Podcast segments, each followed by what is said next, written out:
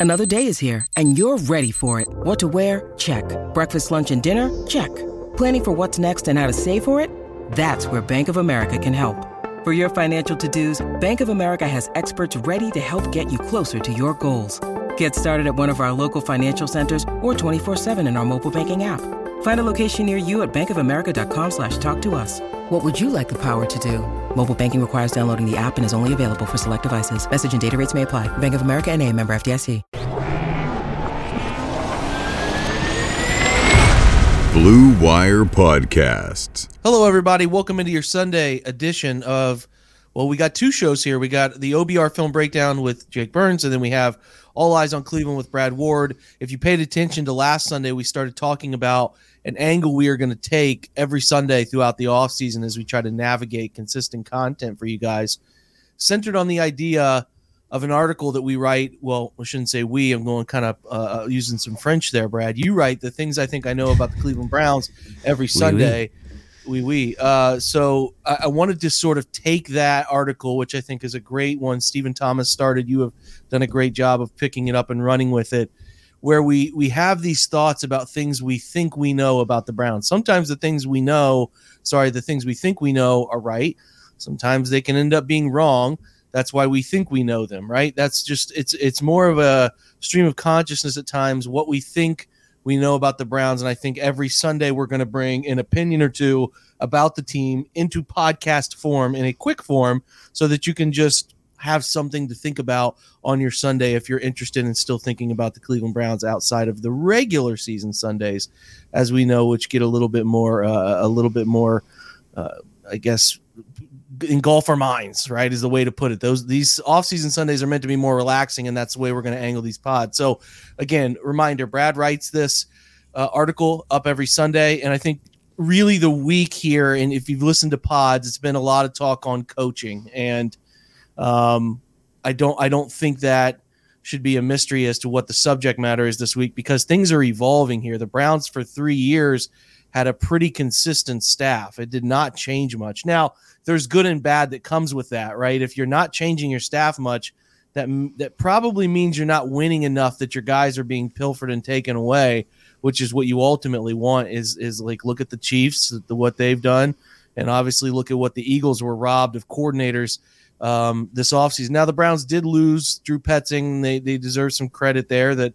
Petzing did uh, get an opportunity to be an offensive coordinator somewhere else, but the, under the bigger picture of this umbrella is you know we're three three years into the same staff essentially and now there's a little bit of pressure of figuring it out this year so they, they're making changes and we had presumed that these changes were done after joe woods um, on the large scale but we got a surprise coordinator movement um, this week and then we're starting to see some trickling in of coaching changes as well. So brad i'll let you lead off. You have a, a, a take here about this stat and again there's a lot of things to still be decided uh, in terms of who's sticking around and who's leaving. We know that the the defensive line job was open. That's filled.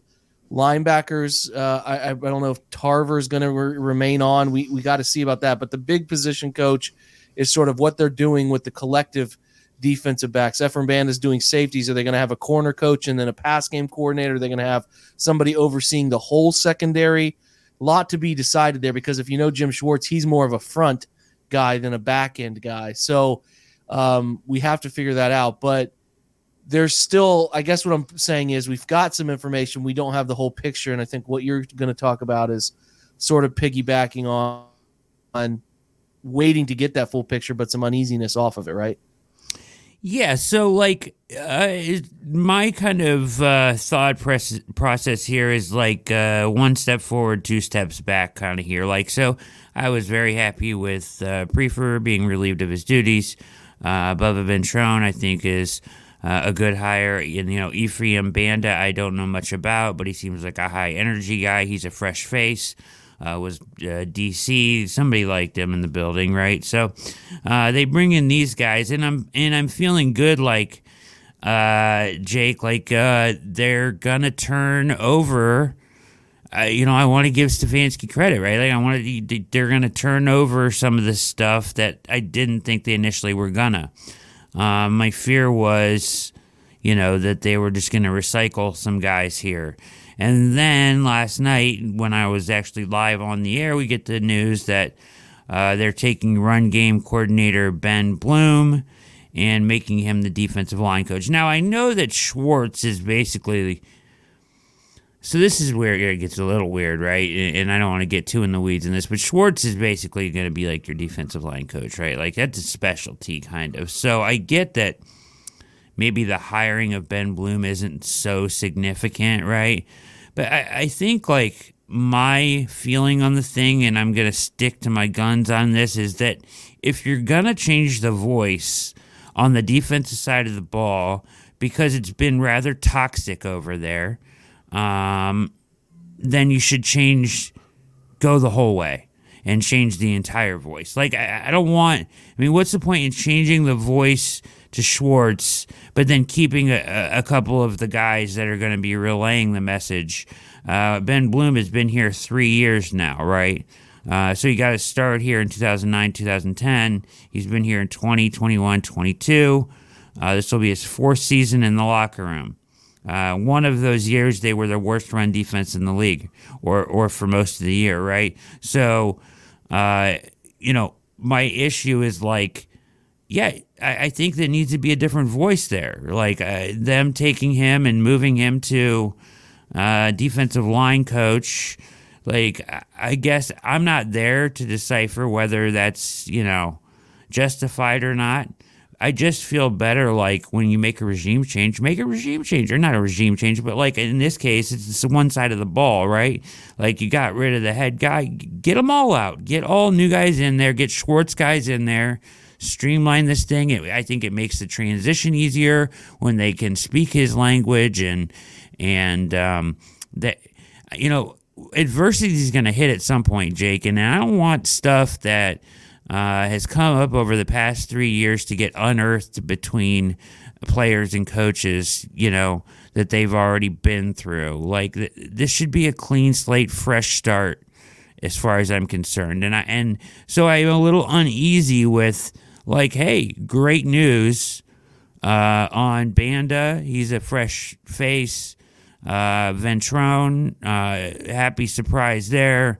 And then now, you know, back to what I was afraid of in Bloom getting, uh, you know, moving from run game coordinator to defensive line coach. That makes no sense to me. And, uh, I just uh, want to put that out there in the, in the theme of this show that I'm a little uneasy about that. Like, I don't want them to turn around now and keep half this defensive staff. That makes no sense to me at all. I think the question that's fair, Brad, is like, how hard is it to hire some of these assistants? Like, Can't I don't. Be. That's that. That's the question because I I don't I I don't I I'm, I'm gonna have to edit that. Sorry. I don't think you're wrong. Like I think that there should be uneasiness about taking one of the worst run defenses in the NFL borderline history since 2000 and then making the run game coordinator your defensive line coach. So there's always going to be mystery about who's the most to blame. There were and I kind of said this this week.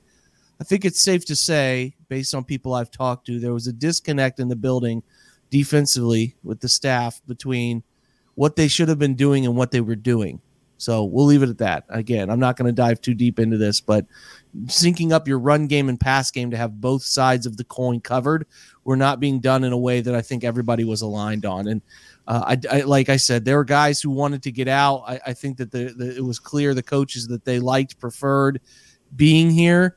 Um, just because the run game was bad last year doesn't mean Ben Bloom can't handle it. I'm not saying you're wrong, Brad, and there should be apprehension there but I, I'm I'm curious to end up seeing who mattered uh, to to the last group and who was sort of uh, unsettled with what they were doing and, and how they went about things. So, kind of going to leave it at that. I don't have insight on how hard it is to hire guys who matter. I really don't. I know they tried to hire Matt Burke, right? Matt Burke, the the former yeah. uh, Philly defensive line coach, but it was blocked, and uh, obviously he got the, the Texans job because of the uh, upgrading position, but they tried that angle. I don't know who else is out there for them, who they would have reached out to or who they would have tried to hire for defensive line.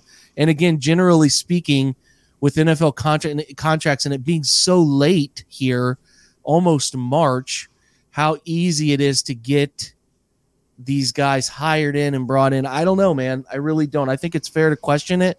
I also have no experience understanding how hard it is to bring in maybe other guys who are located around the NFL or in college and how willing the Browns are to buy certain guys out of contracts that they're in.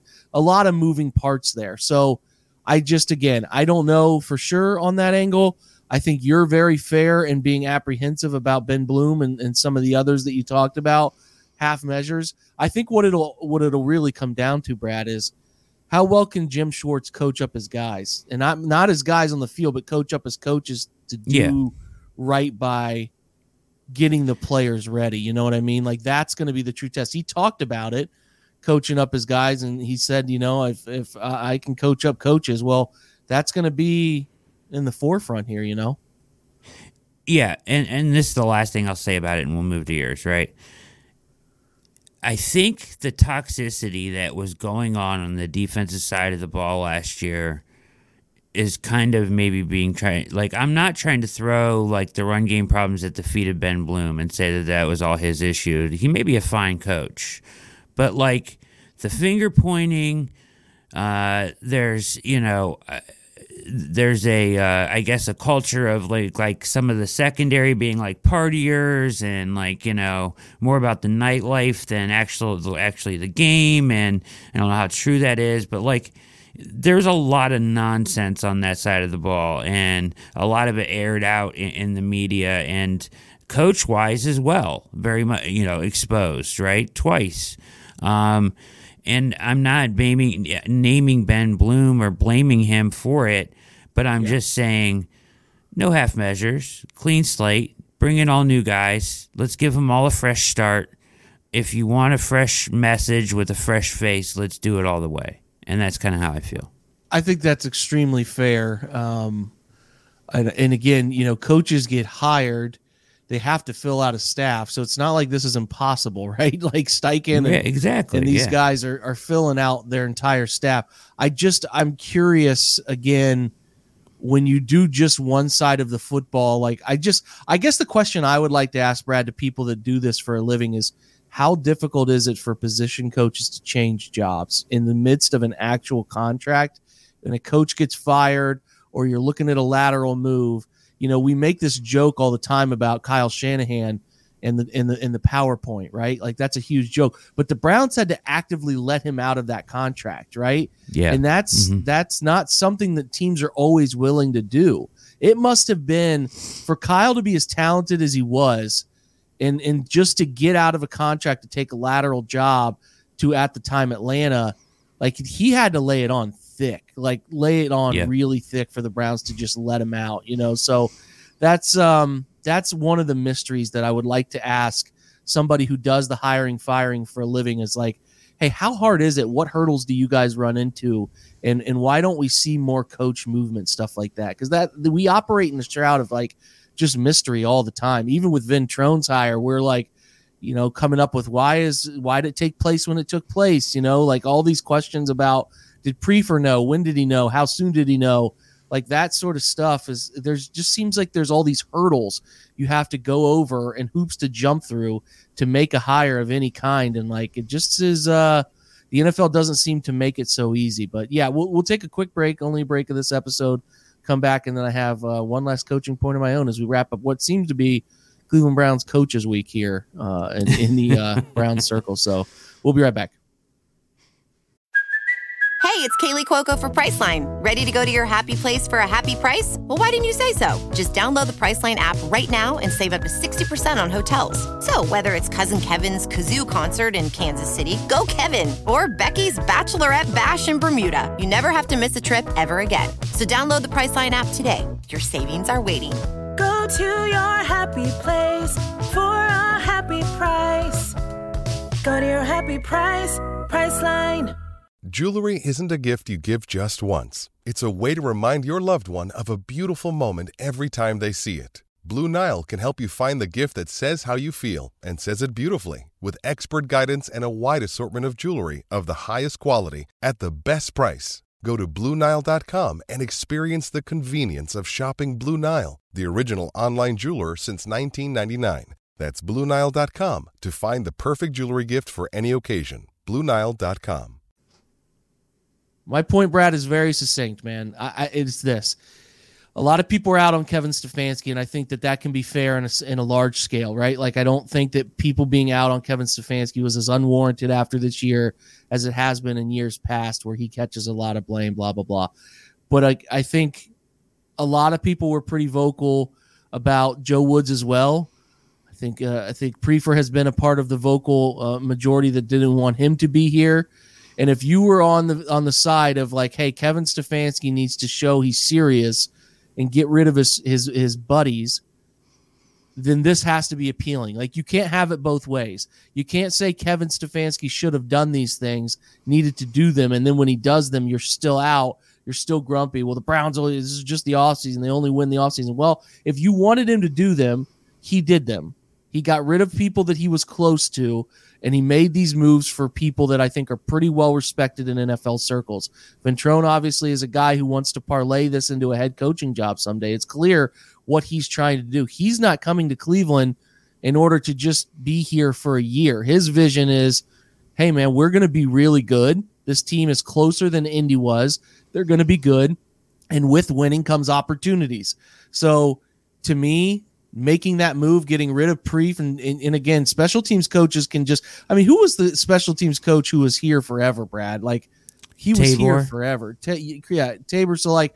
They just seem to be like the cockroaches of the NFL coaching They are. where Yeah, they they stick around for, forever. Like I know Arizona kept. This is the third time I cannot think of the coach's name, but they kept the special teams coach.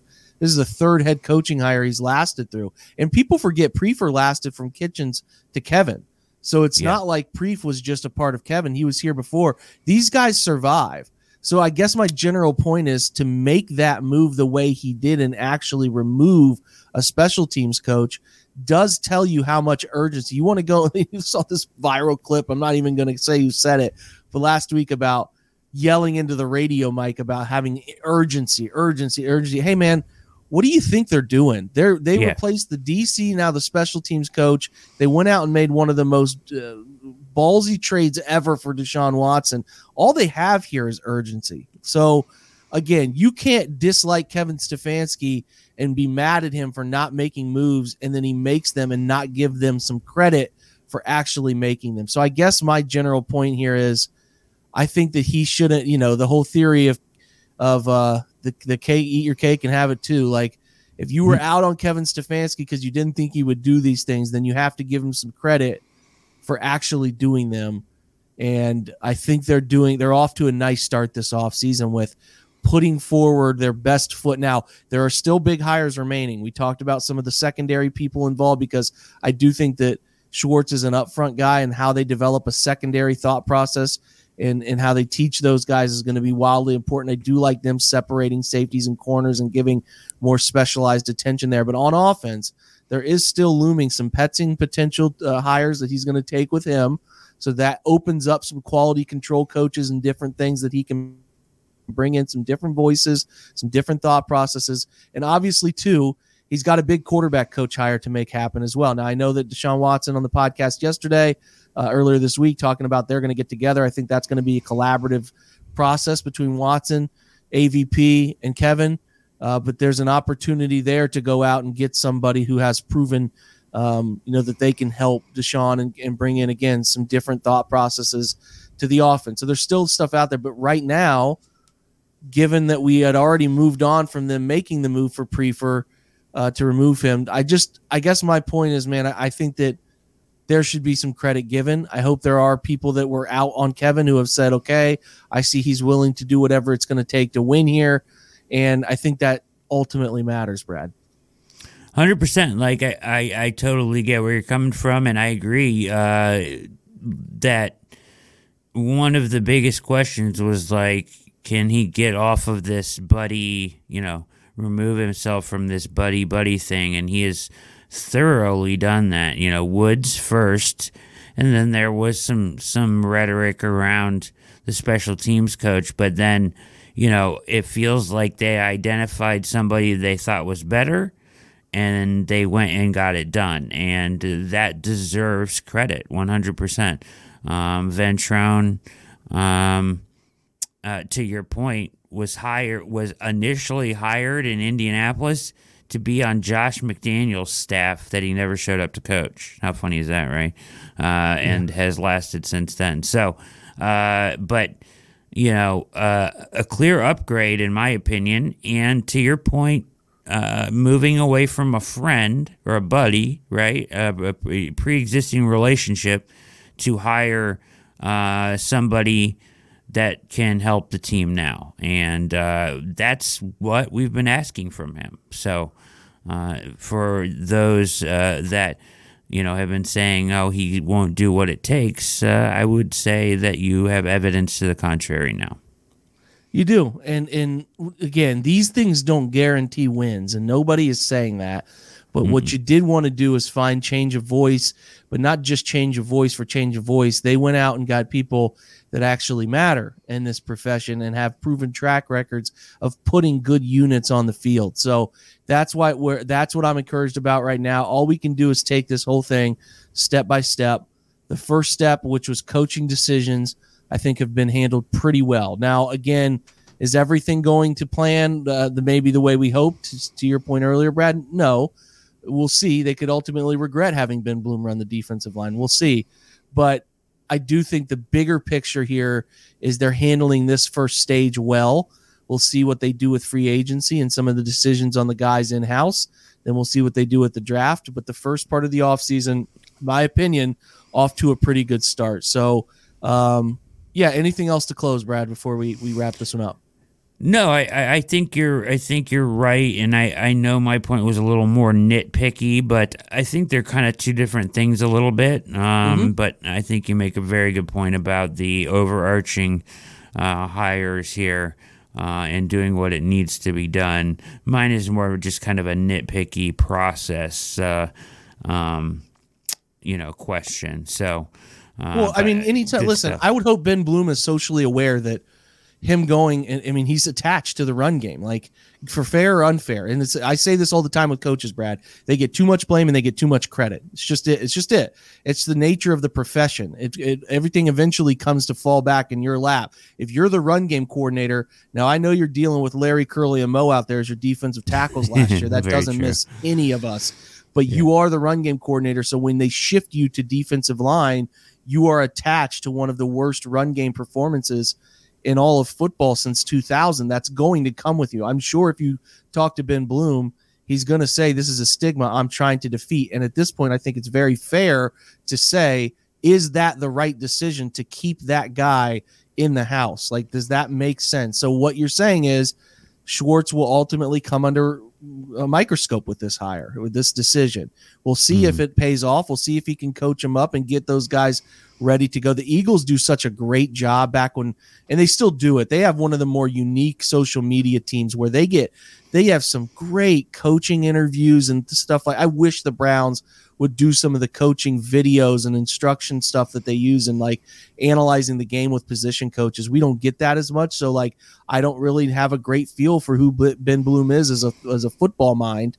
But I again like I think it's very fair to say, is that the right decision? So it's it's it's nitpicky in a sense, but it's not because this guy is carrying a stigma of being involved with one of the worst run defenses. We'll see.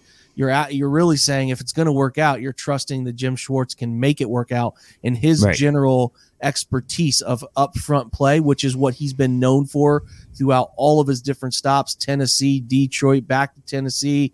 Obviously, the Philly stop has has been developing and occupying the front to create havoc in the pass game, be a respectable run game. I think a lot of people were saying about Schwartz is what did he learn in Tennessee to pair modern coverage with the guys up front? That will be the challenge, and really is why I remain so interested in who he's going to bring in as his corners coach and who's going to end up running that that secondary for him as the pass game coordinator.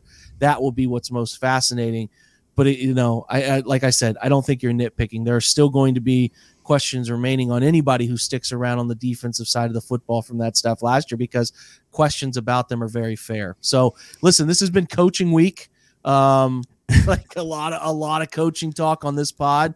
I think Yeah. hopefully we've we've wrapped this up both in OBR Twitch shows and um, you know the like of of this podcast, and you aren't too drained with it. I think it's been a lot of good stuff here because the, these are important moves. I mean, these are your number two and number three in the coaching ranks that they're making decisions on, and um, you know, I'm sure we'll have some more banter over the coming you know couple weeks because they're going to have to fill out the staff and let us know some of these important positions. They can't let this linger into like like late March and April because you're too far down the road at that point, right? You're like into, into you're into pro days and the draft and like you need to be unified, right? So Yep.